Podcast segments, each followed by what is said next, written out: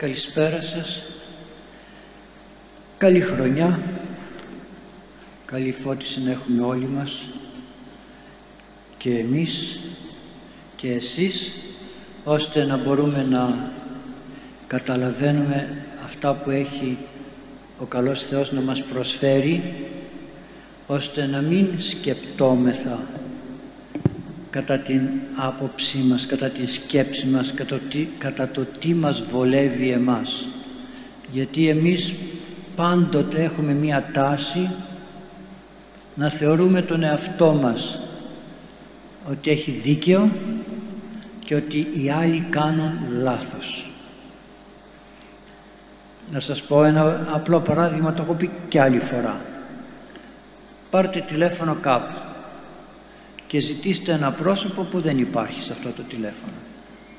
Αμέσως από την άλλη γραμμή ο άλλος λέει «Λάθος κάνετε». Μα εγώ δεν πήρα να ρωτήσω αν κάνω λάθος ή όχι. Εγώ πήρα να ρωτήσω αν ο Γιώργος είναι εκεί. Πολύ απλά θα μπορούσατε να μου πείτε δεν υπάρχει τέτοιο όνομα που ζητάτε σε αυτό το τηλέφωνο. Γιατί πρέπει να με, να με κατακρίνεις, λάθος κάνεις.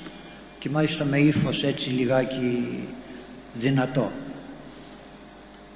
Βλέπετε πως τα έχουμε όλα μέσα μας ότι ο άλλος φταίει.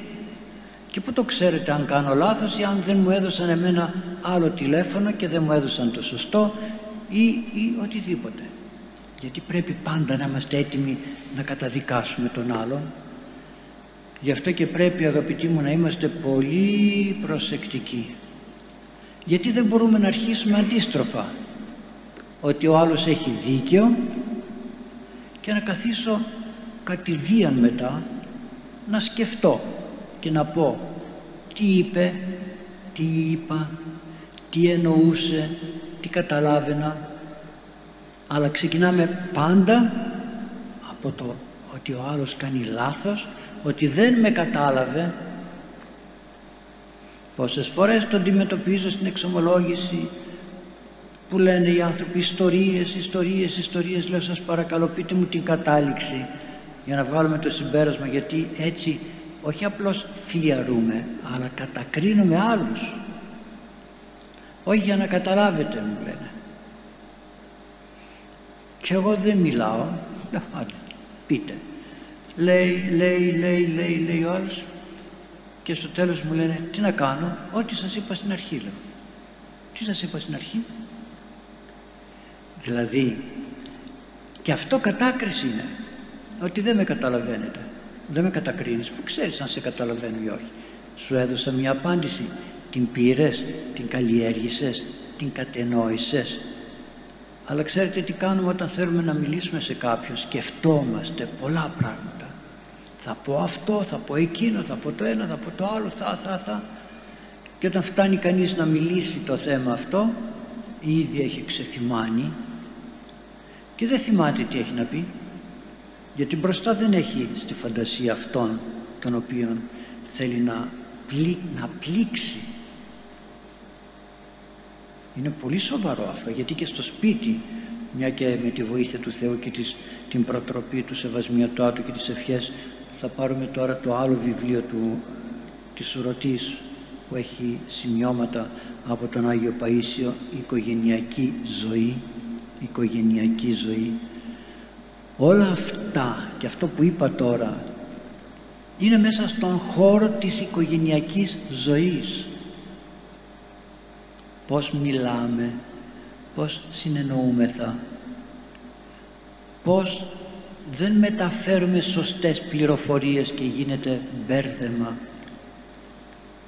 πως δεν λέμε συγνώμη έκανα λάθος αλλά λέμε απλά ε εντάξει το είπα έτσι και τι έγινε. Μα δεν έγινε έγινε ναι ό,τι έγινε έγινε δεν έγινε συγγνώμη. Την ξέρουμε τη λέξη συγγνώμη. Ξέρετε είναι το μόνο που κάνει τον διάβολο να μην μπορεί να, να, να πει το συγγνώμη. Δεν μπορεί να το πει ο διάβολος. Δεν μπορεί να το πει. Μη γινόμεθα μιμητέ του διαβόλου γιατί μας δένει και μας λέει μη λες συγγνώμη γιατί είπαν οι πρωτόπλαστοι συγγνώμη στον Θεό όχι αλλού ρίξανε το βάρος, αλλού ρίξανε το βάρος. Διότι πώς θα, πώς θα προχωρήσουμε στην σωτηρία μας, στον δρόμο της σωτηρίας μας πώς θα προχωρήσουμε. Το συγνώμη, ξέρετε τι είναι, ανόρθωσης του πεπτοκότος.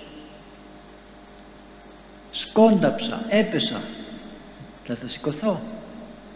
Το συγνώμη είναι στην πνευματική ζωή ανόρθωσης του πεσόντος ανθρώπου. Γι' αυτό και ο καλός Θεός, αν και κάνουμε χίλια δυο, χίλια δυο κάνουμε, αμαρτάνουμε, πάλι είναι έτοιμος να μας συγχωρήσει, όχι έτσι επιπόλαια, πάω λέω συγγνώμη, τι έκανα, εξομολογήθηκα, εντάξει θα ξαναπάω τον άλλο μήνα ή σε 20 μέρες, εγώ δεν το δέχομαι αυτό, εξομολόγηση σε ένα μήνα και σε 20 μέρες, γιατί;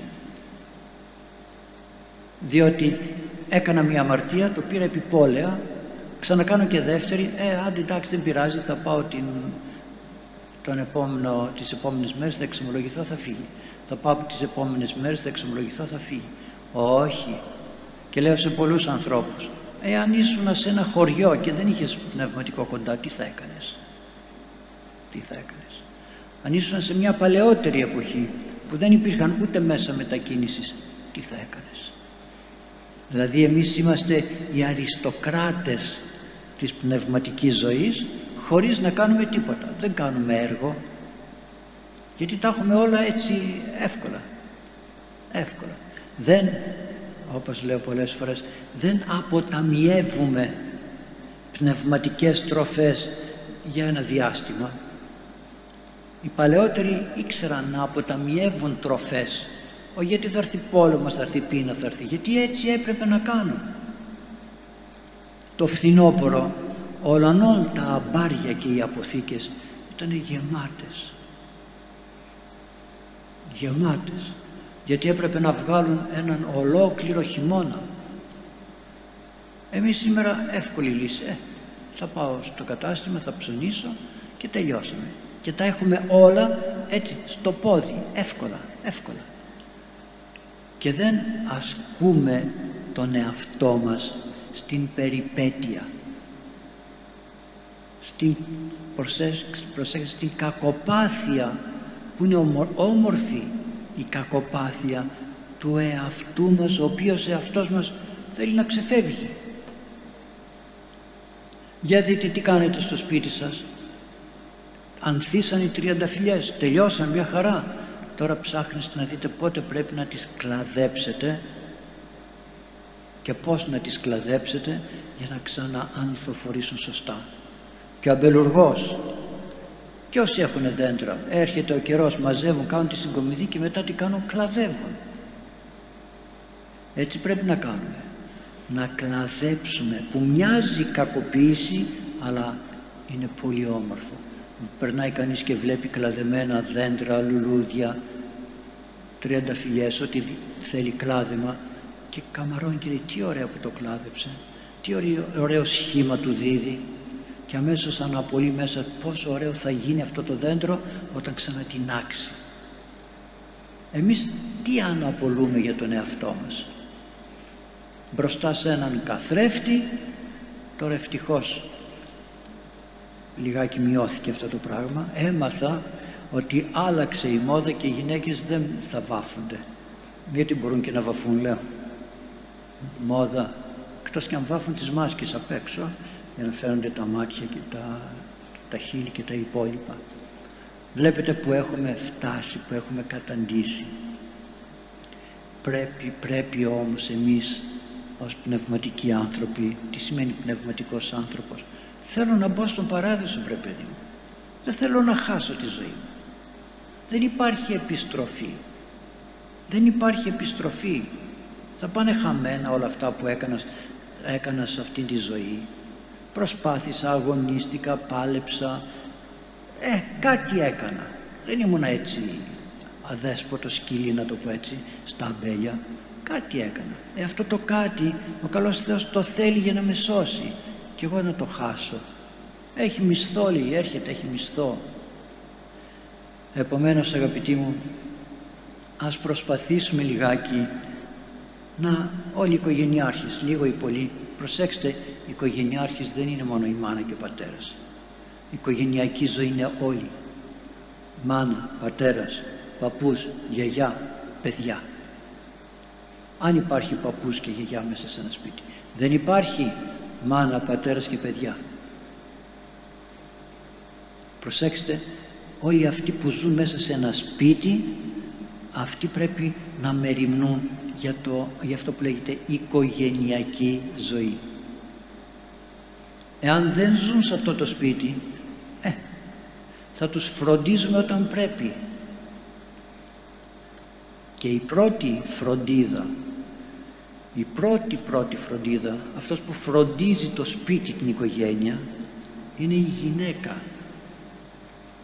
Ο άντρας είναι ο φράκτης που προστατεύει και ασφαλίζει τη γυναίκα για να μπορεί να δουλεύει σωστά. Είναι τι καθήλες των φραγμών και κατατριγώσει πάντες οι παραπορευόμενοι την οδό λέει στους, στους ψαλμούς. Γιατί γκρέμισες τον φραγμό. Τον γκρέμισες εσύ. Όχι γιατί άφησες να τον γκρεμίσουν. Εσύ τον γκρέμισες. Και έτσι όποιος περνάει λέει από το μονοπάτι από το δρόμο εκείνο αρπάζει στα φίλια κατατριγώσει καταστρέφουν το αμπέλι. Έτσι είναι η οικογένεια ο άντρας είναι ο φράχτης.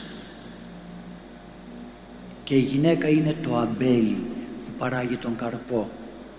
Άρα γκρεμίσαμε αυτόν τον φράχτη μήπως στην εποχή μας μήπως τον γκρεμίσαμε αυτόν τον φράχτη.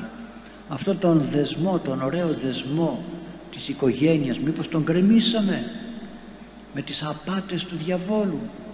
Και βρισκόμαστε εκτεθειμένοι σε όλα τα του πονηρού βέλη.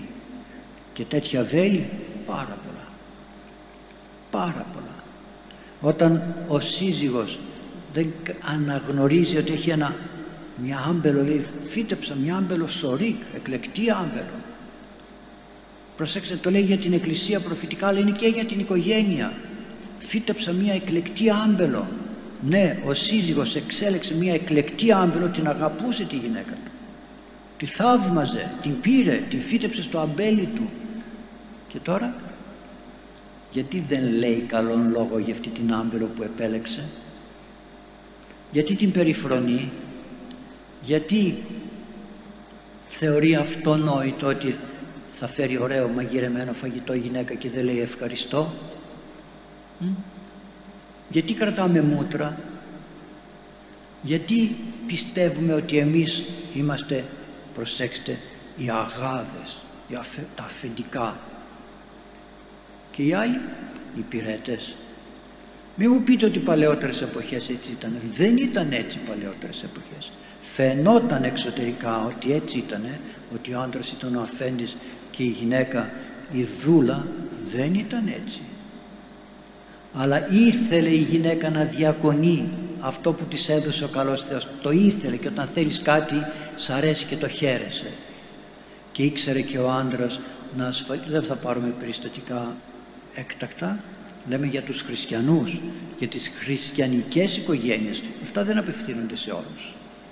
Προσέξτε δεν απευθύνονται σε όλους. Ο έχων ότα ακούειν ακουέτο δεν θέλεις να ακούσεις λέει ο καλός Θεός. Άστο άστο άσε με εμάς που θέλουμε να ακούσουμε να πορευθούμε κατά το θέλημα του Θεού. Και ο άντρας σεβότανε τη γυναίκα. Το ότι υπήρχαν καυγάδες πάντα υπάρχουν. Πάντα υπάρχουν. Αν η θάλασσα δεν έχει λίγο κύμα δεν έχει τόση ομορφιά θα τελματώσει δεν πειράζει. Ανάβουν λίγο τα αίματα. Γιατί για να δει ο καλός Θεός πόσο αγάπη έχουμε. Ξαναμονιάζουμε τελειώσαμε είπαμε ότι είπαμε λοιπόν άντε πάμε μέσα τώρα να φάμε και να τελειώσουμε. Το σβήνουμε, το κλείνουμε το θέμα ή το κρατάμε. Και ο ένας πάει από εδώ, ο άλλος πάει από εκεί και δεν μιλούνται οι άνθρωποι και τι θα κάνεις; Η βιολογική ανάγκη θα σε αναγκάσει να μιλήσεις. Ξεπεσμός όμως. Ξεπεσμός. Άρα λοιπόν πως πρέπει να πορευθούμε; Μάλλον όχι πως να πορευθούμε.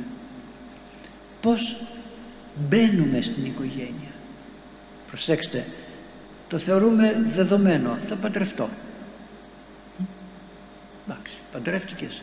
Και τώρα πως μπαίνεις όμως εκεί μέσα στο γάμο; Πως έρχεσαι εδώ σου διαβάζει ο ιερεύς την ακολουθία και τελειώσαμε. Βγήκαμε και φωτογραφίες τελειώσαμε και τώρα την άλλη μέρα πάμε πορευόμεθα απολαμβάνουμε όλες τις ε, βιολογικές ευλογίες που μας έδωσε ο Θεός και τελειώσαμε καλά είμαστε. Πως μπαίνεις; Γιατί μπήκες εδώ μέσα; Γιατί μπήκες; Όποτε πηγαίνω στους πόρους για να κάνω ομιλία και μπαίνω μέσα στα τούνελ λέω τώρα πρέπει να βγω από την άλλη πλευρά δεν μπήκα για να μείνω εδώ μέσα. Μπήκα για να βγω από την άλλη πλευρά. Πως θα βγω; Μπήκα στην οικογένεια. Ναι μπήκα αλλά πρέπει να εξέλθω. Όταν θα εξέλθω πού θα βγω; Γιατί αν δεν έχεις πάρει την σωστή είσοδο δεν θα έχεις και την σωστή έξοδο. Εμείς καθόμαστε και μιλάμε και οι πιο πολλοί ασχολούνται με το όταν είμαι μόνος μου είμαι εγώ και όταν είμαστε παντρευτήκαμε γίναμε εμείς ποτέ δεν το κατάλαβα τι θα πει γίναμε εμείς; Ο καθένας είναι αυτό που είναι μέσα στην οικογένεια. Δεν άλλαξε τίποτα. Μπήκαμε αυτό που είμαι όπως είμαι και μπήκε και ο άλλος όπως είναι. Δεν άλλαξε τίποτα. Εκείνο που αλλάζει είναι η σαρκική ένωση όπως λέει ο καλός Θεός και έσονται σάρκα μία. Δεν λέει ψυχή μία. Δεν λέει σκέψη μία. Δεν λέει βούληση μία. Έγινε σάρκα μία και με αυτόν τον τρόπο μας δείχνει ότι οι σχέσεις των συζύγων γιατί λένε πολλοί ε, τι θα πει πορνεία, τι θα πει οικογένεια, το ίδιο πράγμα γίνεται. Το ένα είναι εκτός οικογένειας, το άλλο είναι στην οικογένεια. Το, αν δεν είναι το ίδιο. Αν δεν είναι το ίδιο. Η πορνεία είναι μεταξύ δύο ανθρώπων και οι σχέσεις των συζύγων είναι μεταξύ ενός ανθρώπου. Ενός ανθρώπου. Σαν είναι μια λειτουργία του εσωτερικού μας χώρου του, του σώματος.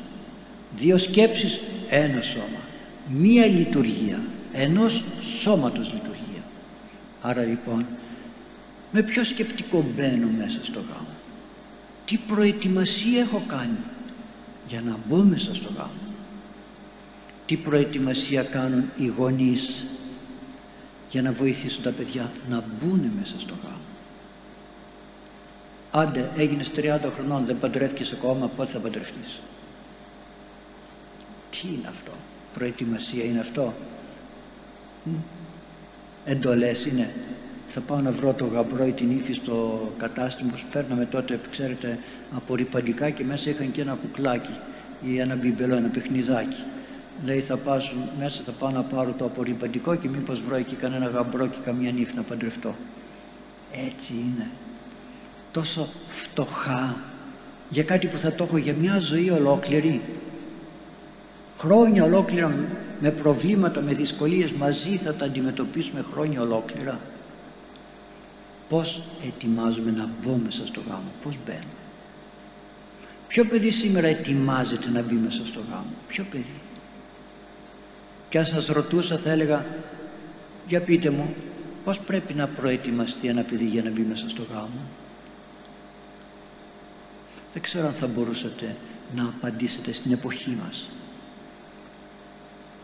Ξέρετε πως μπαίνουν σήμερα οι κοπέλες και τα αγόρια μέσα στον γάμο; Να πω την έκφραση. Σαν μια πατσαβούρα, συγγνώμη, που την πήραμε, σφουγγαρίσαμε, σκουπίσαμε, καθαρίσουμε και τώρα καταλήγει σε μια ακρίτσα και κάποιος την παίρνει για να την έχει.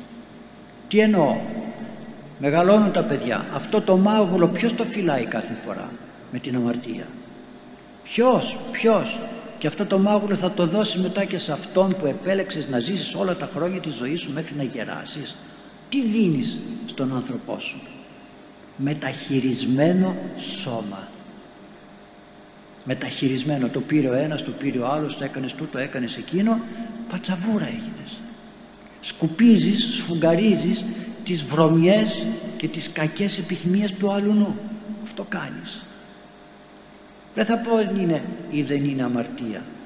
Λέω αυτό το, το απλό παράδειγμα. Ποιος θα πήγαινε να αγοράσει ένα ρούχο που το έχει, μετα... το έχει χρησιμοποιήσει και άλλος και άλλος και άλλος και άλλος. Ποιος; Τώρα όμως δεν το θεωρούμε τίποτα. Και έχουμε αυτό το μεγάλο δώρο του Θεού αντί για να το κρατάμε, για να το προσφέρουμε προσέξτε την ανθρωπότητα φέροντας στον κόσμο γερά και δυνατά παιδιά. Το χρησιμοποιούμε όπως να είναι αυτό το μεγάλο δώρο του Θεού. Και μετά λέμε άντε ας μπω στην οικογένεια να παντρευτώ γιατί ε, να με κοιτάξει κανένας να μου σιδερώσει κανένα πουκάμισο να, να μου βράσει ένα φαγητό ωραίο να με κοιτάξει αν θα αρρωστήσω να βολευτούμε αυτό είναι κατάντημα αγαπητοί μου. Δεν μπαίνει κανείς έτσι μέσα στο γάμο. Στο γάμο μπαίνει με ομορφιά. Με ομορφιά. Να φτάνει να λέει γιατί να σας πω κάτι; Πρόοδο στην πνευματική μας ζωή δεν πρέπει να έχουμε πρέπει να έχουμε. Πρόοδο στην συζυγική ζωή έχουμε. Ποια είναι η πρόοδος της συζυγικής μας ζωής και να ξέρουμε ότι έχουμε πρόοδο στην συζυγική όχι στην προσωπική. Δεν έκλεψα, δεν σκότωσα, δεν θύμωσα δεν. Αυτό είναι το προσωπικό μας στοιχείο. Σαν οικογένεια τι πρόοδο έχουμε; Ότι κάναμε ένα, δυο, τρία, πέντε όσα μας δώσει ο καλός Θεός παιδιά τα σπουδάσαμε, τα παντρέψαμε. Αυτό είναι πρόοδος. Όχι βέβαια. Όχι βέβαια. Πρόοδος είναι να λέει κανείς ότι κάθε μέρα ήταν καλύτερη από την χθεσινή μέσα στο γάμο κάθε μέρα ήταν καλύτερη από την χθεσινή. Αυτό είναι πρόοδος. Και όχι να λέμε πω, πω μακάρι να ζούσα άλλη μια φορά την πρώτη μέρα του γάμου ξεπεσμός. Δηλαδή μακάρι να γύριζα πίσω να ξαναζούσα πιο το τίποτα. Αυτό το ξεκίνημα.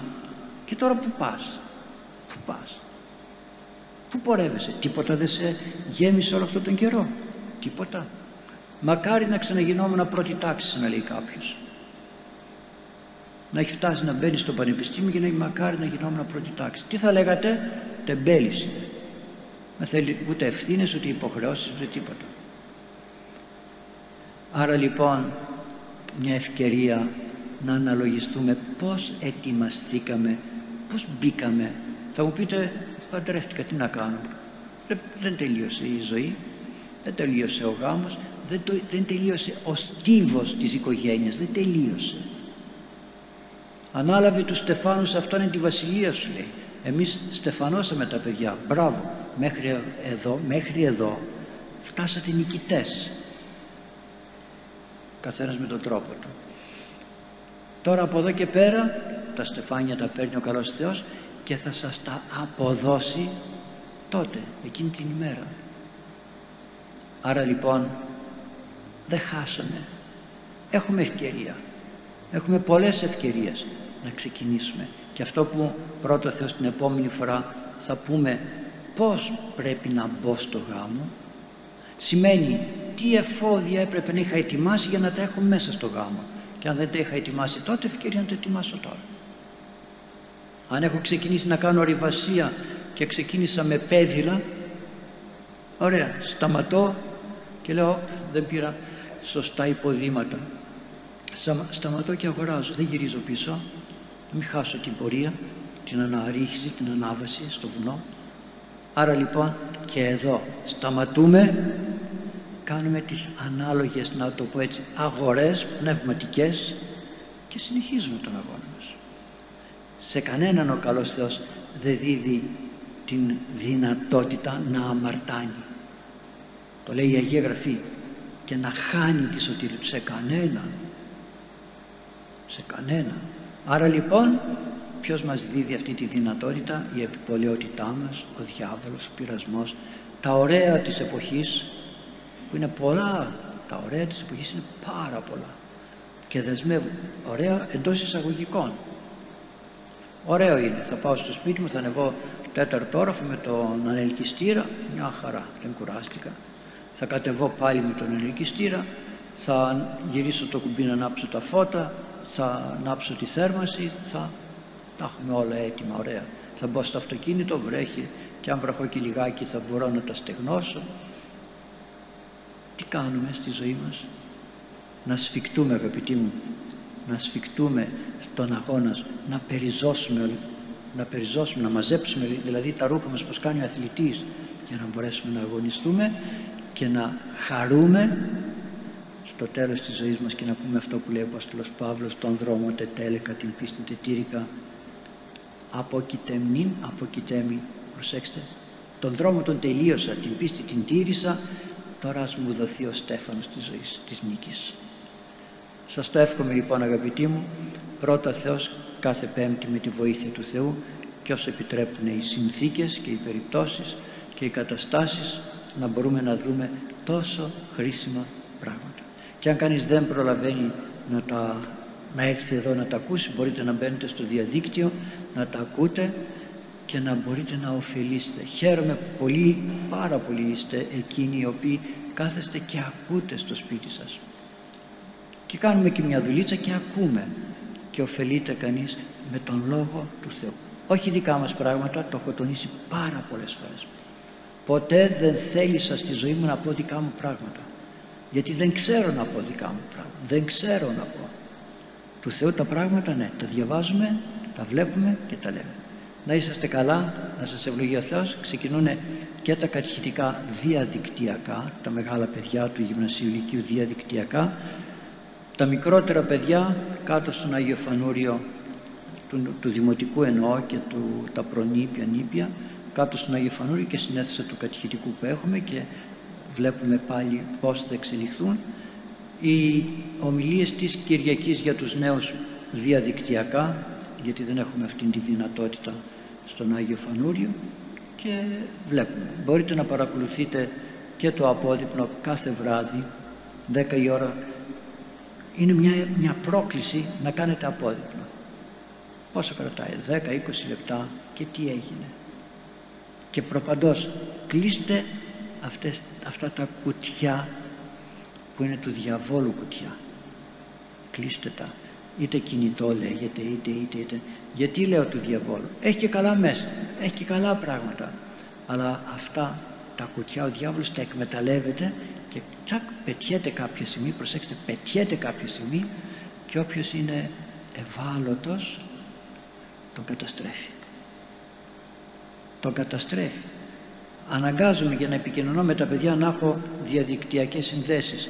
Τις περνάω γρήγορα γιατί βγαίνουν οι εικόνες. Δεν τις θέλεις.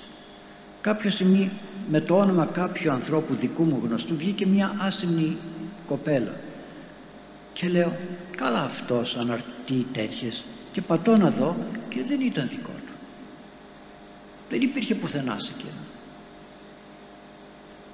άρα λοιπόν ας προσέχουμε. Ο διάβολος μπαίνει, μπαίνει από παντού. Έχουμε πολλά ανοιχτά παράθυρα στη ζωή μας και μπαίνει από παντού. Και προπαντός μην ακούτε πράγματα. Μην ακούτε άλλα πράγματα. Ακούστε μόνο τον Λόγο του Θεού. Μην ακούτε άλλα πράγματα. Δεν έχουμε να ωφεληθούμε. Μου είπανε σήμερα ότι μία γερόντισσα κάπου είπε ότι θα γίνει αυτό και αυτό σεισμός επί παραδείγματι. Πολύ ωραία λέω. Το είπες. Σπουδαία. Πολύ ωραία λέω. Σπουδαία.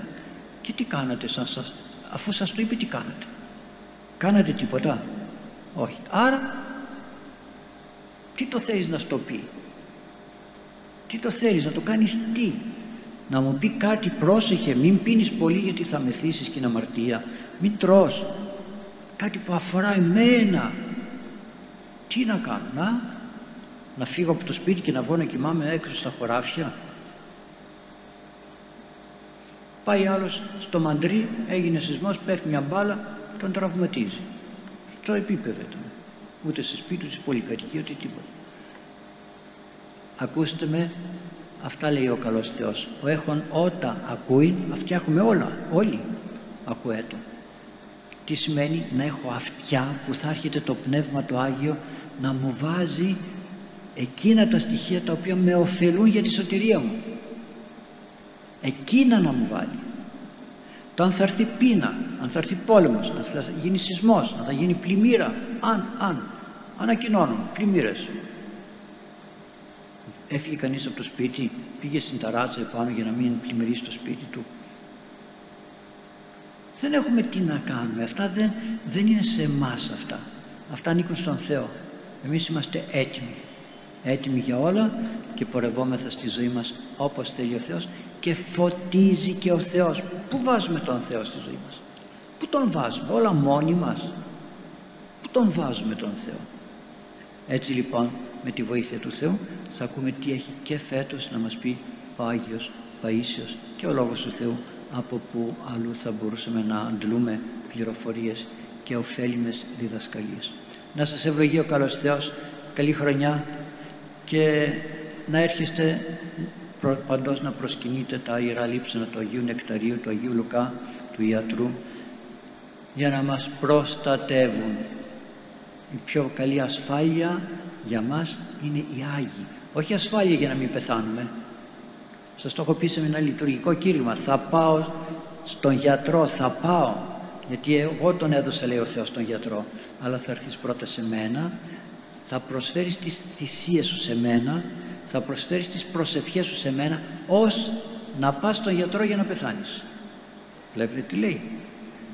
Έρχομαι και προσεύχομαι, όχι με την ελπίδα ότι θα γίνω καλά, αλλά με την αίσθηση ότι θα πεθάνω άρα να πεθάνω στα χέρια του Θεού και τότε ο άνθρωπος δεν πεθαίνει δεν πεθαίνει γιατί ο Θεός βλέπει αν εγώ αγαπάω τη ζωή μου περισσότερο από όσο την αγαπάει ο Θεός για μένα. Να σας ευλογεί ο καλός Θεός. Καλό ξημέρωμα. Διευχών των Αγίων Πατέρων ημών Κύριε Ιησού Χριστέ ο Θεός ελέησον και σώσον ημάς. Αμήν. Ε, να έρχεστε να σας αγιάζω να σπάζεστε τον Τίμιο Σταυρό